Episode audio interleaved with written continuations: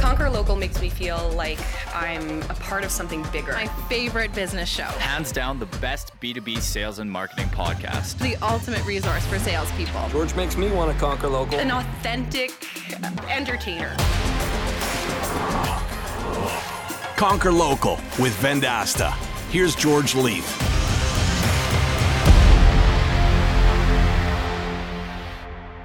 This is the Conquer Local podcast, a show about billion dollar sales leaders, marketers leading local economic growth, and entrepreneurs that have created their dream organizations.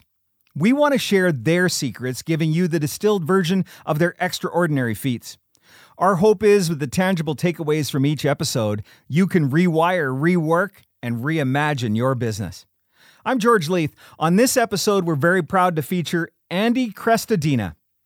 Many years ago, Andy joined a roommate from high school and began building websites. To this day, he's never pivoted. He co founded Orbit Media Studios and now has a team of 48 with 7 million in annual revenue. His bi weekly LinkedIn newsletter has grown at a substantial rate. Starting in February this year, with now 120,000 subscribers, he's cemented himself as a thought leader in the digital marketing and website space. Get ready, Conquerors. Andy Crestodina is coming up next on this week's episode of the Conquer Local podcast.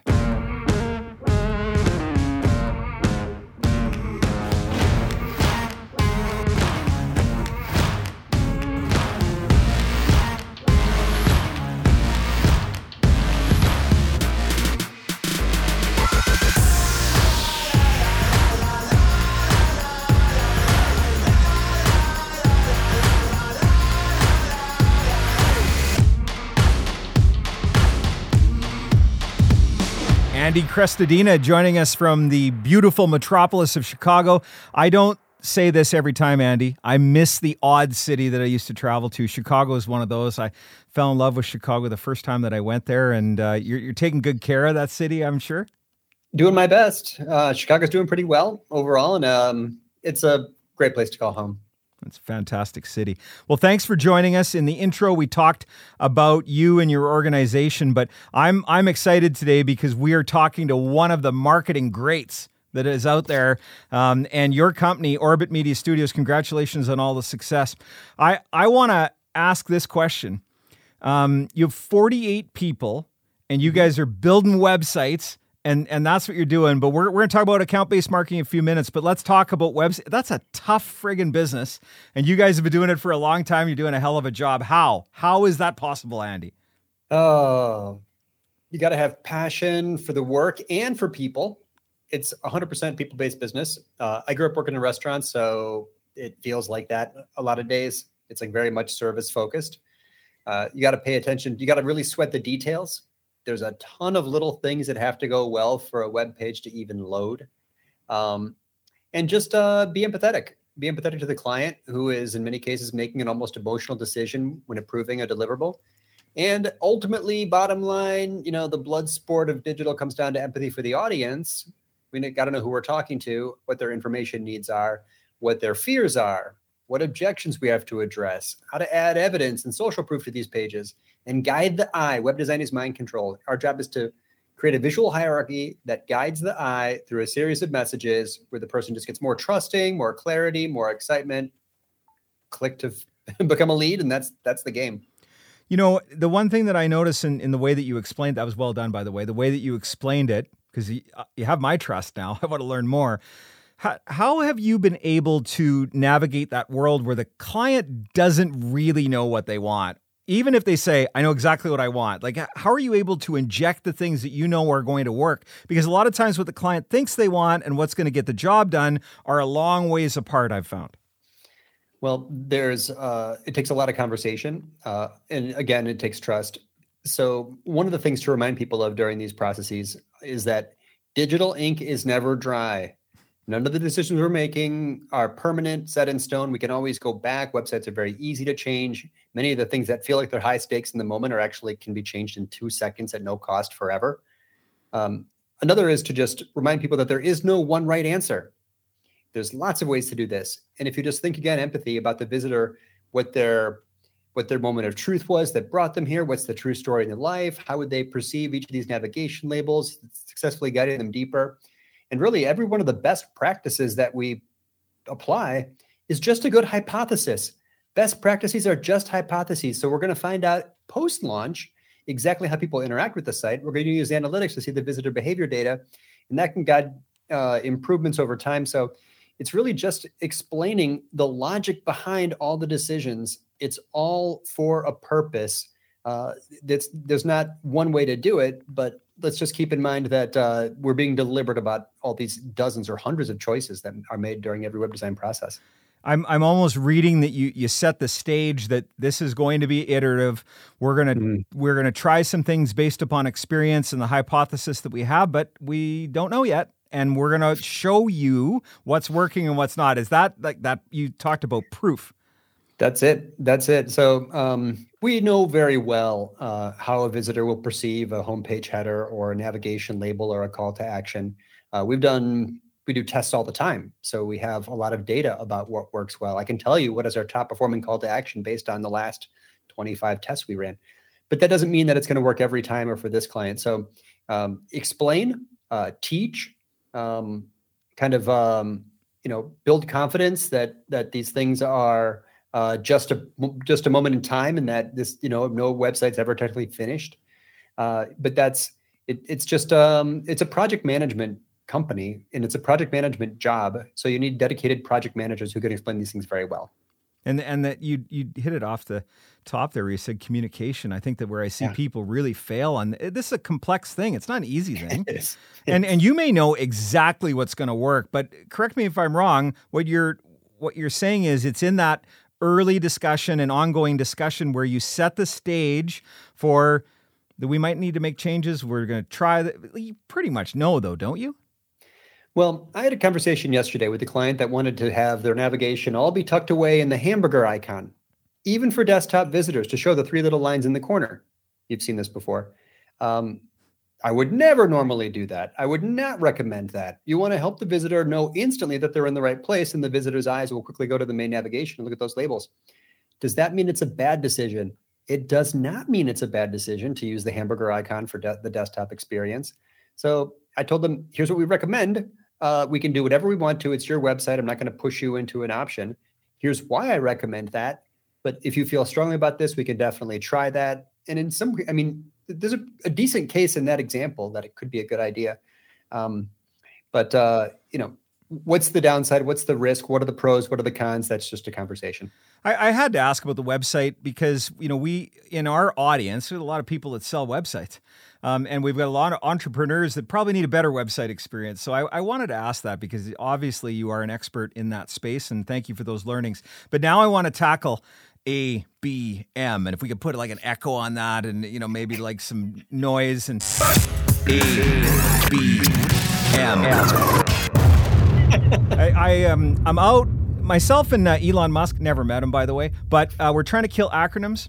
And I've mm. kind of taken that on. Uh, I was training some new sales reps in our company yesterday in an hour, and, and I was like, okay, list off all the acronyms that you've heard in the last three weeks since you started.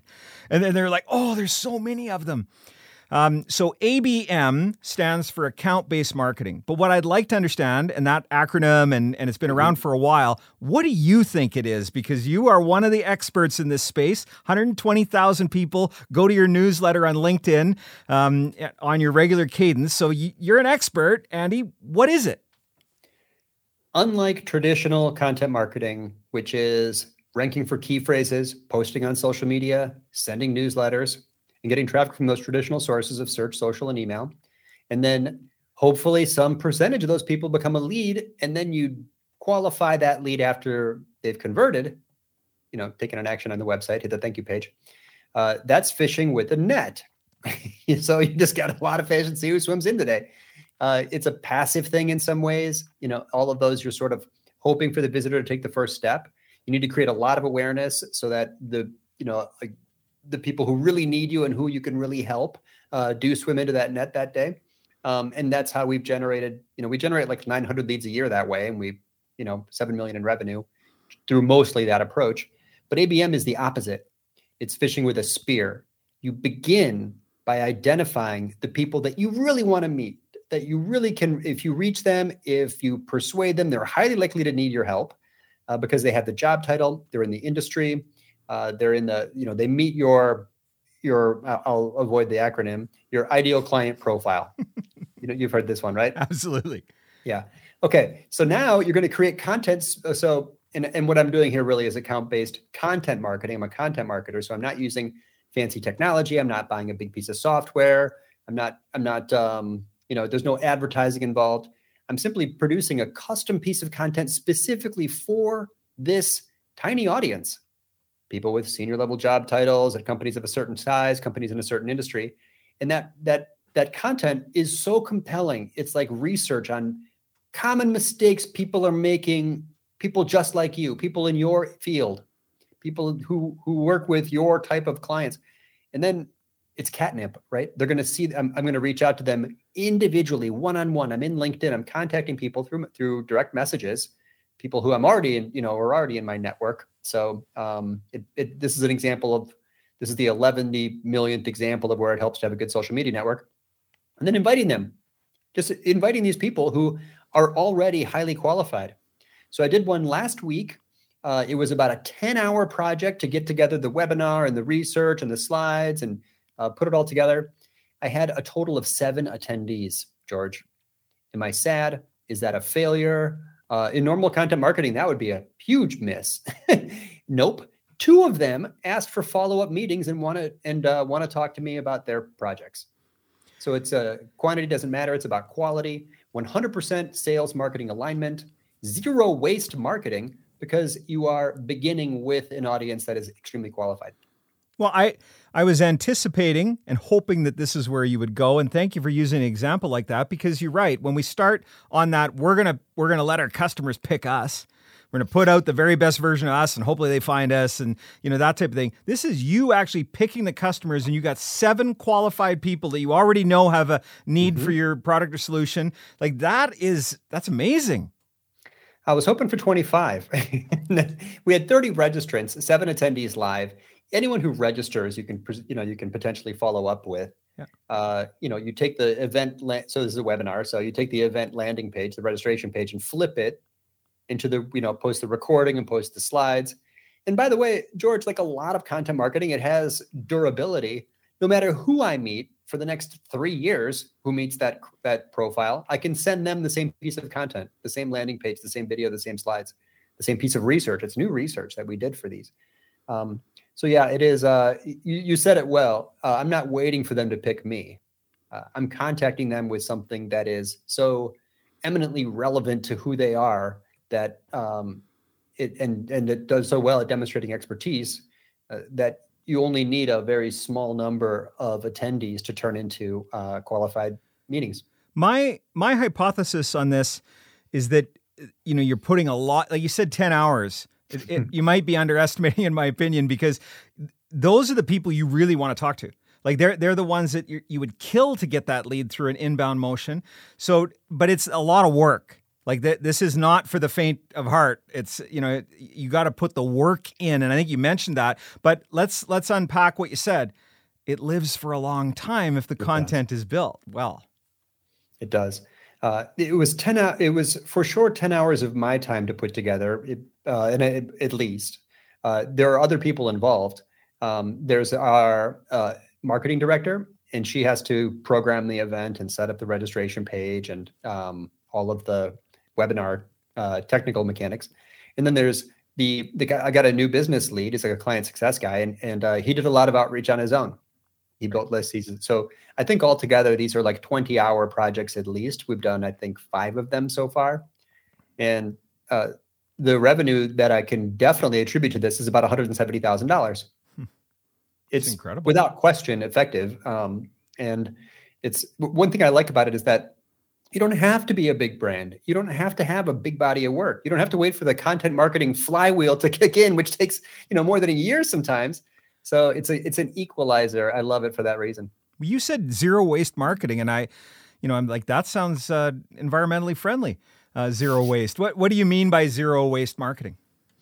Well, that's a term that we used years ago when we realized that by that we could during the process of creating content involve our, our prospects or involve influencers or clients or uh, so let's say i'm writing an article about um, some marketing technology article uh, there's a journalist that i've always wanted to meet i can contact that person during the content creation process ask them for a contributor quote and i just use the the the act of creating this article as a networking opportunity. I got value even before it went live.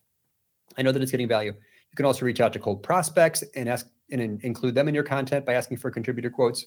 You can reach out to new prospective clients. You can reach out to people you'd hope to collaborate with in other contexts.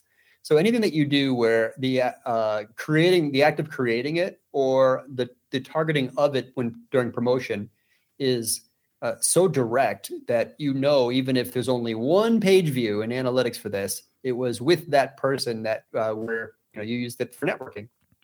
You know one thing that i've noticed um, in in our organization we have a very large demand gen organization to drive our inbound leads. Um, we you know we've made the mistake um, probably me, made the mistake of mashing those two things together. So you take, hey, I, this is the inbound demand team. We're going to get them to do some ABM over here. But it's so bloody different. Mm. Am I right in that? Or is that just the experience that we've had? No, I, I think it is. Uh, they may not uh, be naturals at this. It's really much closer to the sales team. So let's say the I mean, people doing sales, they know very well what the most common questions are, what the biggest objections are, what the best answers are, what the best data points are. So your job is to really create content in collaboration with the sales team. They're going to be on the webinar. They're going to be listening. They're going to be writing down the questions. They're going to see who engaged. They're going to see who dropped out. They're going to follow up in different ways with different people. Normal inbound marketer, it's like post and pray, right? You just put it up there and like something happens or it doesn't, and then you do it again.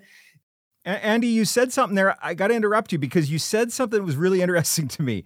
Eh, because I, you know, look up sales dictionary, picture of me.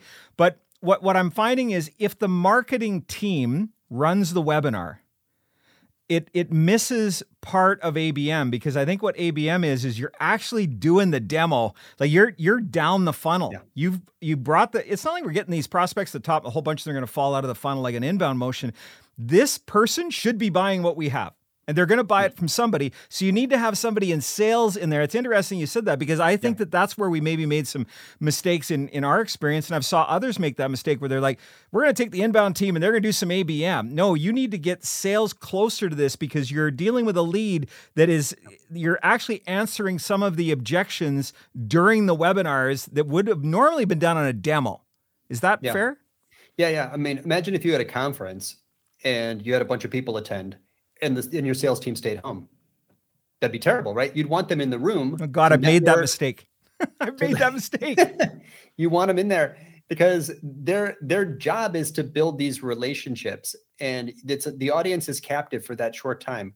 So you can listen, you can find out what they care about. You can you can almost. I mean, webinars are harder. You can't really read their faces, but uh, if you find if there's someone on the webinar that asks a question and it's answered or it's not, now you know something about that specific person's information needs. It, an ideal client profile member has an information need that you know of. Your next action, a salesperson knows exactly what to do with that. You know who to talk to, you know what to talk about. It's gold. So yeah, you you have to be there to, uh, to or else you'll miss the chance uh, to build that relationship, which is after all the whole point of the content anyway. Are the are the ABM deals that you're that you're bringing forward through this motion, do you find them to be larger deals than than what's happening on the inbound side of the business? Well, the size of the leads are larger because a great percentage of leads in web design are for extremely low budget clients. Uh, there are DIY tools that push down expectations for price to near zero. So when you get a lead as a web design company, you're going to, you know, there's a decent chance that that lead is for such a small amount. We're doing, you know, 70, 80, $100,000 websites. These are complex projects with six experts working for 400 hours or something like that. Like there's like tons and tons of work to do as we started from the jump. But the, but uh, in ABM, you have uh, pre-qualified these people based on the basis of the size of their business. Zero percent of the attendees will expect that a website costs five thousand dollars or whatever the service might be.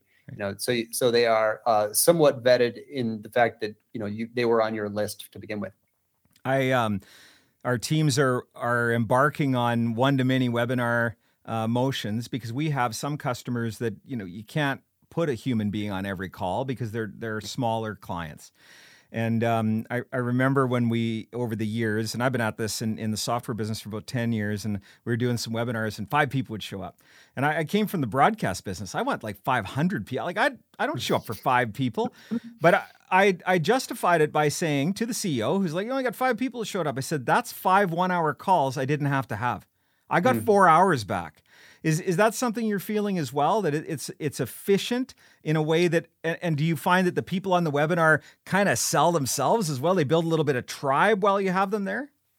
Yeah, I, that's how I thought about it. George, it's an important point because in my early career, I went to networking events, and you know, over plus travel time, you know, over a couple of hours, I talked to three or four people. Later, I learned that I could attend conferences and maybe give a presentation. In an hour, I talked to 100 people. Then I learned that eventually, um, with some risk and some investment and, and uh, growth, I could run my own conference. And now I've got 500 people in the room. So the efficiency is definitely part of content marketing. It normally takes the flywheel effect before you know that when you write an article, you'll likely get a thousand visitors on it. When you give a webinar, you likely get dozens of visitors, dozens of attendees. Uh, produce a video, put it on YouTube, promote it well. You'll have thousands of views on that over time. Content marketing is super, super efficient. That was my goal when I first started content marketing. I knew I needed to keep in touch with thousands of people over long periods of time because you only need a website every four years.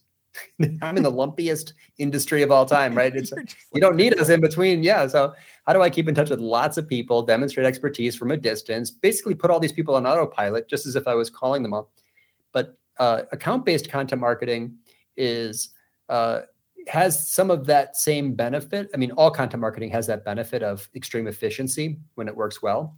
But in this case, it's efficiency for so much more of a targeted audience that you can skip the, the you get greater sales efficiency because the qualification process is already done. One of the things that I was thinking when I was reading the show notes that producer Brett put together was zero waste marketing. I believe that everything you're doing in these webinars and the lead up to the webinar will just help your inbound demand motion. Is, is that part of it as well? Yeah, you know what? Even it's a good point. Even if they don't attend, right. even if they ignored my message in LinkedIn, it was still a touch point. It's like people who say, "Oh, I sent e- I sent an email and my click through rate, you know, was only ten percent." Actually, just getting the email was a touch point. It's like saying, "Oh, I ranked high for a phrase, but I got low click through rate." Even just seeing you in search results, you know, can help reinforce that that person was already somewhat brand aware. So you'll never know. You, you know, attribution is hard for these reasons. You don't know what you know how many people have you in the back of their mind right now. But no, I don't. I, I think that um, uh, measuring the attendees only, I, th- I think it's a problem, especially these days. You know, if you're measuring the number of attendees, you may be tracking the wrong metric and um, kind of, you know, hurting your ability to be strategic about the you know the true outcome and benefits of these actions. Well, and just imagine somebody even land on the website and seeing that you do webinars. Um, yeah. it, it adds a level of trust to the organization. And then I go to a, a so-called competitor, right? Because you don't have any competitors. You guys are great, but they don't have that component. You're like, oh, so I, am starting to be skeptical right now because Andy has this. It's you know it's a really good point, and you know we all have CEOs and CFOs that are that are saying, okay, that money I gave you, what did I get out of it? And and you're like, well, I ran these webinars and these channels, and and we're looking for volume. But in this motion, what I hear you saying is it's more about who you can get on the other side of the microphone for the webinar and the value that they might bring because you're not selling a $1,000 website here. You're selling $100,000 mm-hmm. websites. Yeah, it's not how many, it's how good, it's how qualified, it's who. So that's that's uh that's exactly what it comes down to. Uh, when, when I saw how few people were attending, um, I took a breath, and it's it, it, it, this happens to us all the time, right? And by the way, if you're a serious player in any category, you're going to fail a lot, period, no matter what. We all fail. Anyone who does sales, of course, knows we're all going to fail most of the time. That's normal. It's fine. Um, but it, in the end, uh, you know, a week later, I'm seeing these meetings on my calendar and I know it wasn't a failure. But it's really hard for me, especially like considering my background in 14 years in content strategy, to like to not care about the numbers. Um, and and you know it's just more about the love right it's just it's about the quality of their experience and you don't know maybe there you know one of those attendees was in a conference room where there were six people watching mm-hmm. No, that's right. It might be a much larger audience than than you thought. Mm-hmm. Um, the your your LinkedIn newsletter, which comes out biweekly, 120,000 subscribers. Um, I'm I've just adopted the the LinkedIn newsletter format myself, and it, by the way, one of the best things I ever did. Three thousand subscribers in like a week. But I'm sitting here going, I'm losing to Andy, and I, I don't wake up to lose very often. How did you do it? How did you build that audience? That's amazing. Well, uh, I yours will be that big. Um, we started in February and watched it grow, probably at about the same rate yours is growing. Uh, like about hundred every three days is what I'm seeing. yeah, it's something like yeah, it's strong. It and um, so it's got to do with the algorithm, I think. Yeah, uh, I think there's a couple of things that we did that I think have made it more effective. One is that we gave it a really boring but specific name. It's called Digital Marketing Tips. So I've seen people who do LinkedIn newsletters is like, what's inside Brian's brain? Like, if I see that call to action, I don't know who Brian is. Like people are just naming things in sort of brandy, you know, you know vague, nondescript names. So uh, I knew that that would help because someone sees that they know what it is. It's specific enough that it sounds like it has some utility. Um, and then uh, I have just been consistent with the quality, and it's mostly. I'm going to confess now. I'm basically just repurposing old articles, some of which were published years ago, each of which I put, I mean, I spend 10 hours on average on an article. So these are long form, super detailed, highly visual, step by step, insanely practical content, the best that I could do every two weeks. Um, but I have a virtual assistant that just copies and pastes in previous things that we know got traction and had a good headline and, and visitors engaged with. Uh, and then clicking send, and it becomes a LinkedIn post and it starts conversations. And I get a lot of feedback thank you, thank you, amazing, so helpful, very grateful. Uh, this is, you know, I'm leveling up my skills thanks to you. So it's really a repurposing slash syndication strategy. But uh, yeah, if you see that button, create newsletter, click it, and uh, I recommend giving it a really boring but specific name. I'm going to change my name of the triumphant to something more boring and thank you for that for that advice. I I do want to ask this question though. I when I saw what was going on there, I think LinkedIn is kind of prioritizing this because it's the new feature that they brought out, which doesn't surprise us, does it? Oh, their traffic must be through the roof. They're sending millions of emails a day inviting people onto the platform. So they are empowering creators. They've basically made it so that we are all suddenly doing this, you know, devil's bargain and building on rented land. Mm-hmm. That's what happens, right? You don't get there. I suppose if you hired uh, hired one of these companies to like scrape the data, you could go through each subscriber and find their email addresses and pull them out, which I've never done anything like that. But we're really just um, uh, leveraging LinkedIn's willingness to give us this visibility at such a low cost. But uh, again, this is one of those moments where digital marketers are doing a trade off and deciding to give power to digital giants and big tech and monopolies. So uh, I recommend it, but uh, I'm realistic about it. I'm not kidding myself. Uh, these aren't, I don't have these people. These people did not actually subscribe to my own email newsletter. No, and and that was the first thing when I saw the numbers go up. I'm like, okay, what do I what am I getting here? What type of a reader am I getting? And then I went through the because you can see the list there's a bunch of people I'd like to run some account based marketing on because they're, you know, I know their ideal profiles. So I, I do like that, that I can see the, the subscriber and, and who they are.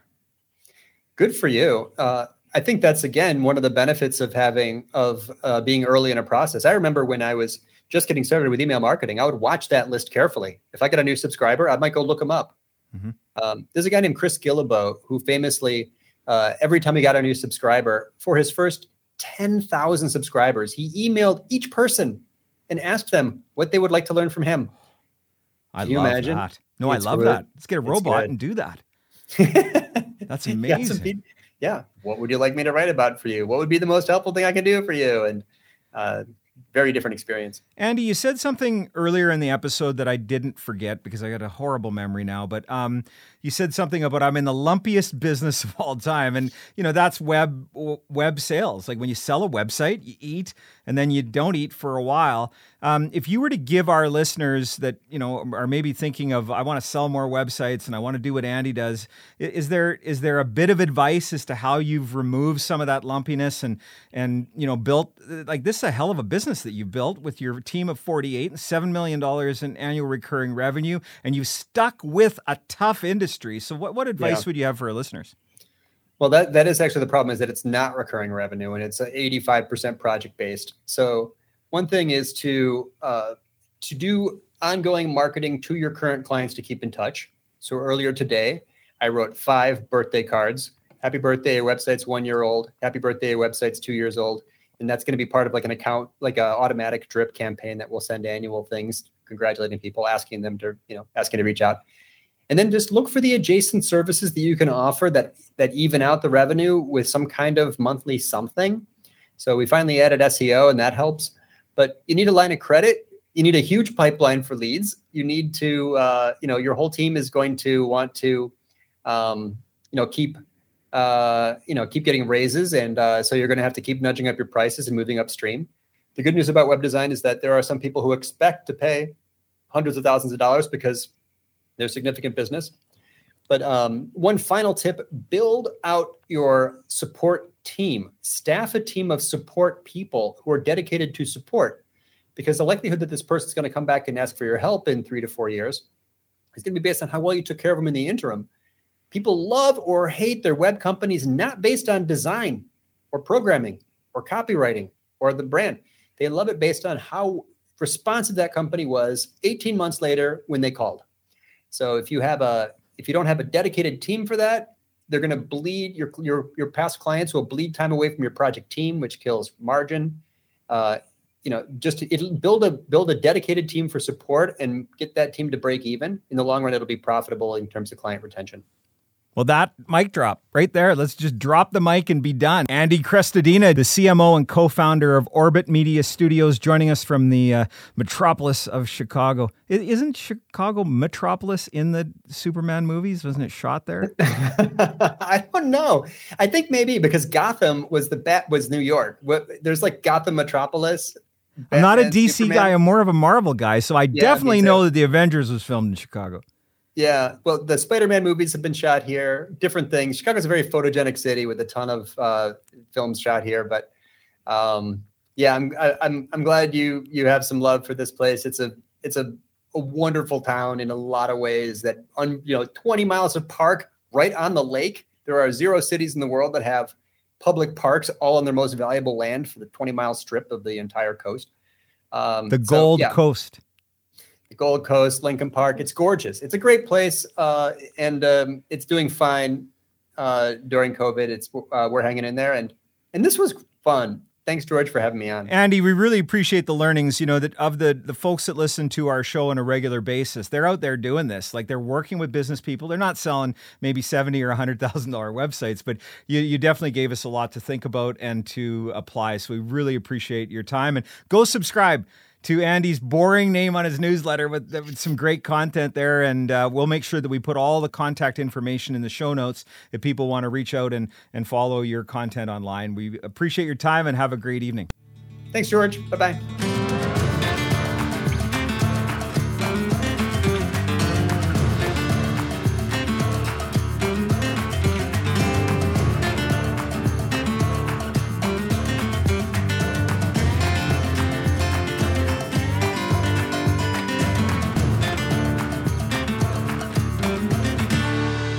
Can't thank Andy Crestodina enough for sharing his stories this week. Here are our team's top three takeaways from this episode.